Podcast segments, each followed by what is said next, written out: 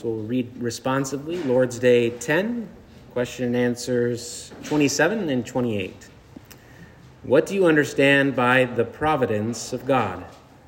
Providence is the almighty and ever present power of God, by which God upholds as with his hand heaven and earth and all creatures, and so rules them that leaf and blade, rain and drought, fruitful and lean years, food and drink, health and sickness, prosperity and poverty, all things, in fact, come to us not by chance, but by his fatherly hand. How does the knowledge of God's creation and providence help us? We can be patient in adversity, thankful in prosperity, and for the future we can have good confidence in our faithful God and Father that no creature will separate us from his love. For all creatures are so completely in his hand that without his will they can neither move nor be moved. And now the reading of God's word from Psalm 135. Praise the Lord, praise the name of the Lord, praise him, you servants of the Lord, you who minister in the house of the Lord, in the courts of the house of our God.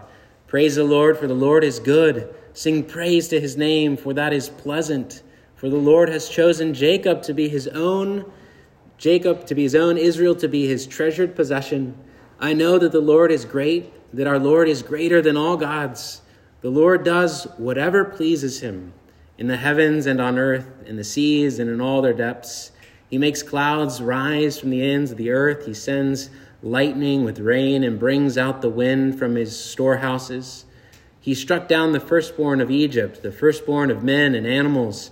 He sent his signs and wonders into your midst, O Egypt, against Pharaoh and all his servants. He struck down many nations and killed mighty kings Sihon, king of Amorites, Og, king of Bashan, and all the kings of Canaan. And he gave their land as an inheritance, an inheritance to his people, Israel. Your name, O Lord, endures forever. Your renown, O Lord, through all generations. For the Lord will vindicate his people and have compassion on his servants. The idols of the nations are silver and gold, made by hands of men. They have mouths, but cannot speak, eyes, but they cannot see. They have ears, but cannot hear, nor is there breath in their mouths. Those who make them will be like them, and so will all who trust in them. O house of Israel, Praise the Lord. O house of Aaron, praise the Lord. O house of Levi, praise the Lord. You who fear him, praise the Lord. Praise be to the Lord from Zion, to him who dwells in Jerusalem. Praise the Lord. So far, the reading of God's word. May he add his blessing to it as we consider it this evening. Well, last week, if you're here with us, we considered from Psalm 23 a beloved psalm of probably all of us, how the Lord is our shepherd who lovingly guides us through all of life, and his presence is always with us to comfort us, even through the darkest valleys. And he is leading us to that table that is prepared and set before us in the presence of our enemies, the great promised inheritance for us. So tonight, as we press on with the catechism here, we zero in a little bit more, focusing in on God's fatherly care for us, how he lovingly guides us. And so the question is is it partial guidance, God's leadership and his way of directing us through life? Is it just a verbal kind of guidance as we as parents direct our children and, and direct them by our words? Is that how it is? Or is it a full guidance and full direction? Well, naturally, it is full and total. It's not as if the Lord, our shepherd, is guiding us through this dark and chaotic world over which he has little control. No, that would be terrifying. That would be scary, right? No, our shepherd is personally guiding us through this world and all that happens in it according to his perfect plan, ensuring that all things, every single thing, happens according to his eternal decree that he set out before creating the world. As Psalm 135 here in verse 6 says, the Lord does whatever pleases him in the heavens and on earth and the seas and all their depths. And so even though as we go through life, we don't have control over what happens and what's next, the future, and what it brings, and that scares us, right? Um, because it's out of our hands. But we realize, when we realize, rather, that we belong to our loving Father who cares for us in this way, with a complete and total control over our own lives and everything that's happening around us and the future itself, then in that sense, we can rest at ease. We can move through life with great comfort, with, as the Heidelberg Catechism says, uh, in adversity, we can have patience, trusting in Him. And in times of prosperity, we can be thankful, knowing that He is providing all things for us. So, providence is what we're considering tonight. Uh, Berkhof, Louis Berkhof, says that providence is that work of God in which He preserves all His creatures, is active in all that happens in the world, and directs all things to their appointed end. Another great theologian, Bavinck, says it this way Providence is that act of God by which, from moment to moment, he preserves and governs all things. So, as, as I believe R.C. Sproul said, there's not even a maverick molecule that exists in the universe, not one tiny thing that is outside of his control. Everything is going according to his plan. And Bavinck says this term providence refers to God's activity, which is very comprehensive. And so it's one word that refers to so much of what God does his creating, making alive, renewing, seeing, observing, letting, saving, protecting, preserving, leading, teaching, ruling, working, upholding, and caring. So providence is very comprehensive in referring to God's active, ongoing uh, governance of all that happens in this world. And so I'd like us to consider just briefly tonight as we look at this psalm and how it speaks of providence, to go through it and pause along the way, meditate on God's control over all things. So, first, we look in verses 1 through 4, and we find here uh, Praise the Lord, praise the name of the Lord, praise Him, you servants of the Lord, you who minister in the house of the Lord, in the courts of the house of our God. Praise the Lord, for the Lord is good. Sing praise to His name, for that is pleasant. For the Lord has chosen Jacob to be his own, Israel to be his treasured possession. Now, here in this part, we see that God is in complete control of our salvation. He is sovereign over the work of salvation from the beginning to the end. And we praise him, as the psalm says, because he himself is good. We also are to praise him because it is good for us to do so. He says here, it is pleasant for us to praise Him. That means this is what we were made for. We were made for God. We were made to praise Him, so it's good for us to do that. And also because in His grace He has chosen to make us good in Christ. So He is good. It is good for us to praise Him, and He has chosen to make us good in Christ. Where do we see that? Well, the Lord chose Jacob to be His own, Israel to be His treasured possession. He has chosen us to make us into his treasured possession. And we can pause and think about how God's providence, his governance of all things, it works in favor of the elect only, the elect of God. So we believe that all things work together only for the good of those who belong to God by election, adopted into his family by his choice. As Romans 8 28 says, we know that for those who love God, all things work together for good, for those who are called according to his purpose. And so, for whom is God working all things together for good? For the, go- for the good of those who love God, those who are called according to his purpose. And so, God's providence is not working for the good of unbelievers. That means that until you come to Christ by faith, there is no promise of a better or brighter tomorrow at the end of the story of all of life. There is just wishful hopes that maybe some things will work out better in the end. But in Christ, we have this great promise that God is working all things, both the good and the bad, together for our good, which is, as Paul says there, the conformity into the image of Christ. That's the good that God is working in us, making us more like Jesus.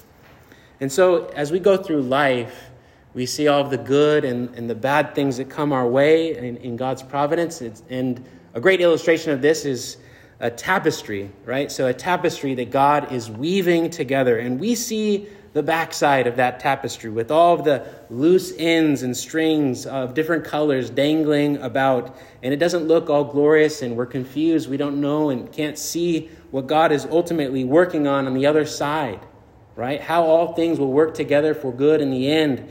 But when we arrive in glory, we will see that other side of the tapestry, and we'll see how God worked all joy and all sorrow together for the good of his chosen ones.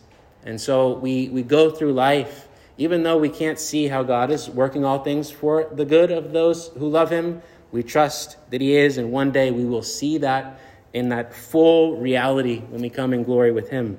So we see in these first four verses that God's providence is working for the good of the elect, right? And so he's sovereign over our salvation. In the next verses, 5 through 7, we read this, and I'll read it again. I know that the Lord is great, that our Lord is greater than all gods. The Lord does whatever pleases him.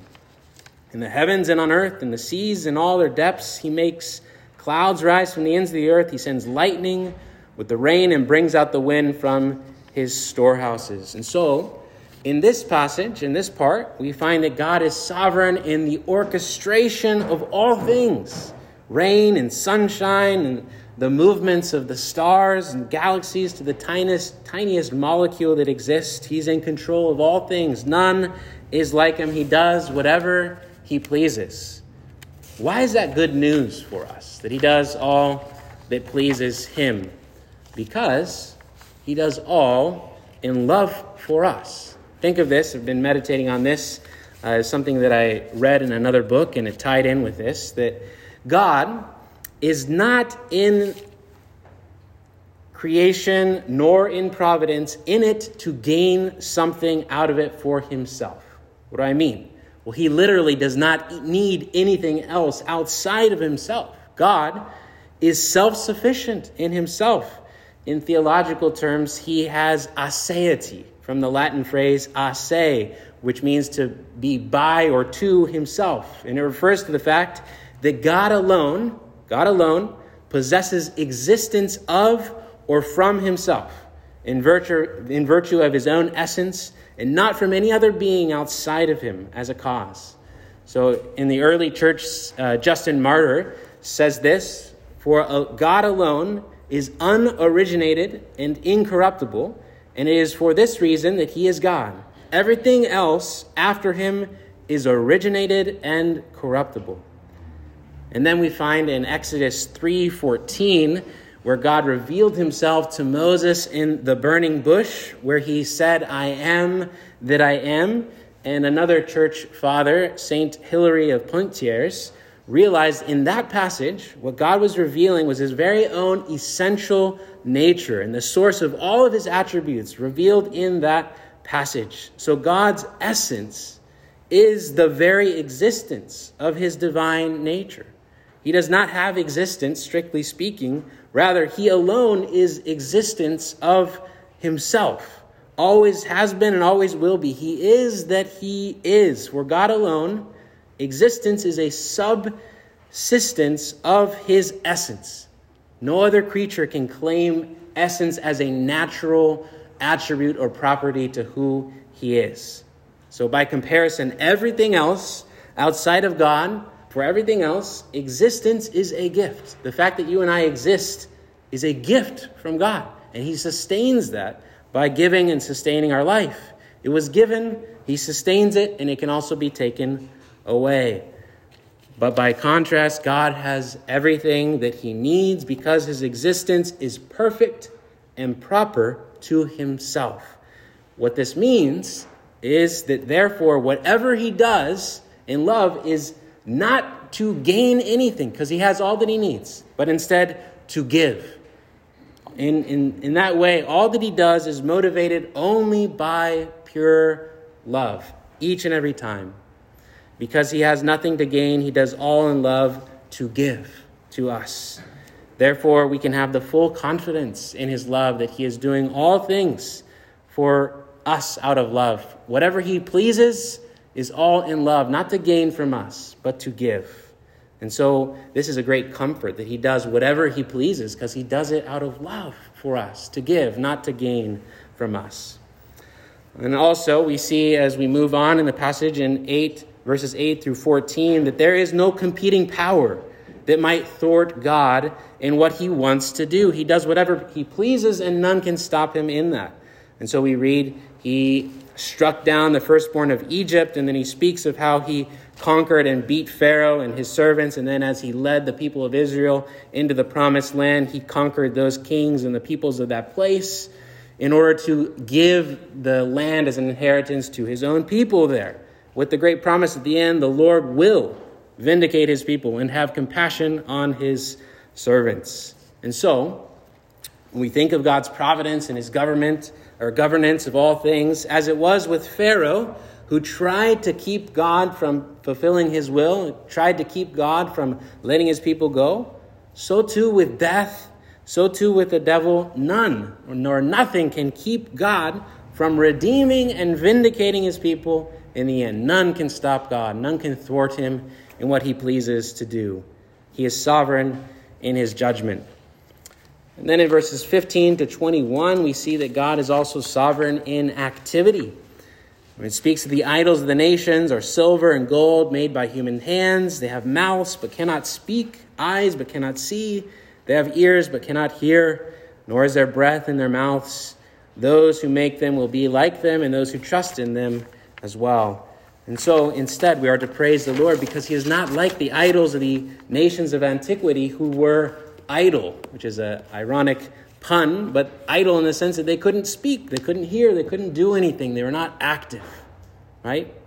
He is not like a watchmaker who made the watch and just let the watch run on its own. We don't have a deistic view of God. No, our view of God is He is active and personally involved, governing all things as if, as, as if by His hand in all things, every moment governing it according to his plan, doing whatever he pleases. So we find that God is active in all of his providential care for his people.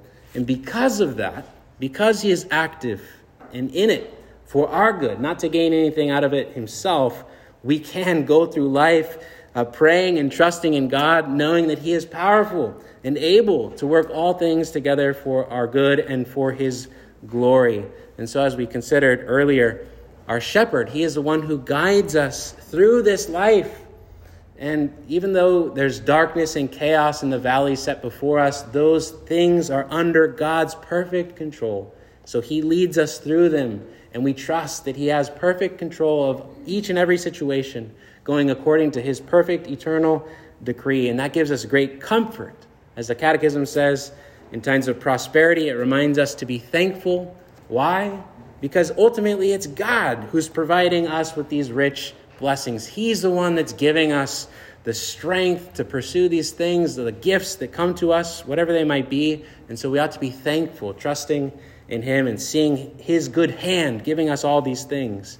But also in times of adversity, providence reminds us to be patient, knowing that God will work even the worst things that come at us in life for our good in the end.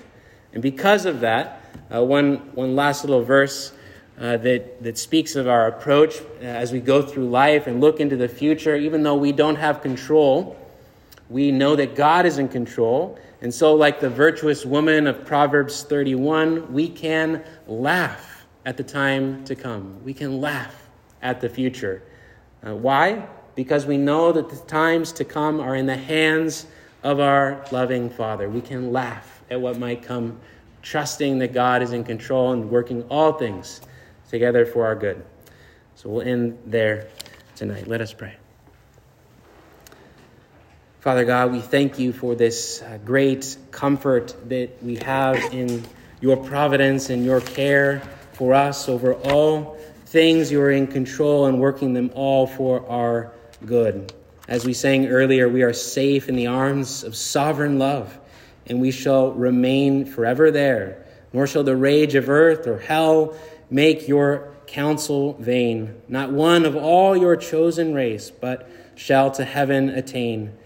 Here they will share abounding grace, and there with Jesus reign. And so, Lord, we rest safe in your arms of sovereign love tonight and ask that you continue to give us greater trust in you as we look to the future. Even though it's out of our control, we trust that it's in your perfect hands of providence. And so we ask that you give us that calmness of heart uh, to trust in you and even laugh at the future, uh, knowing that we will soon arrive in glory uh, and see the beauty of that tapestry that you have been working on uh, through redemptive history. And we will see how you've made all things work together for our good and for your glory. This we ask in Jesus' name. Amen.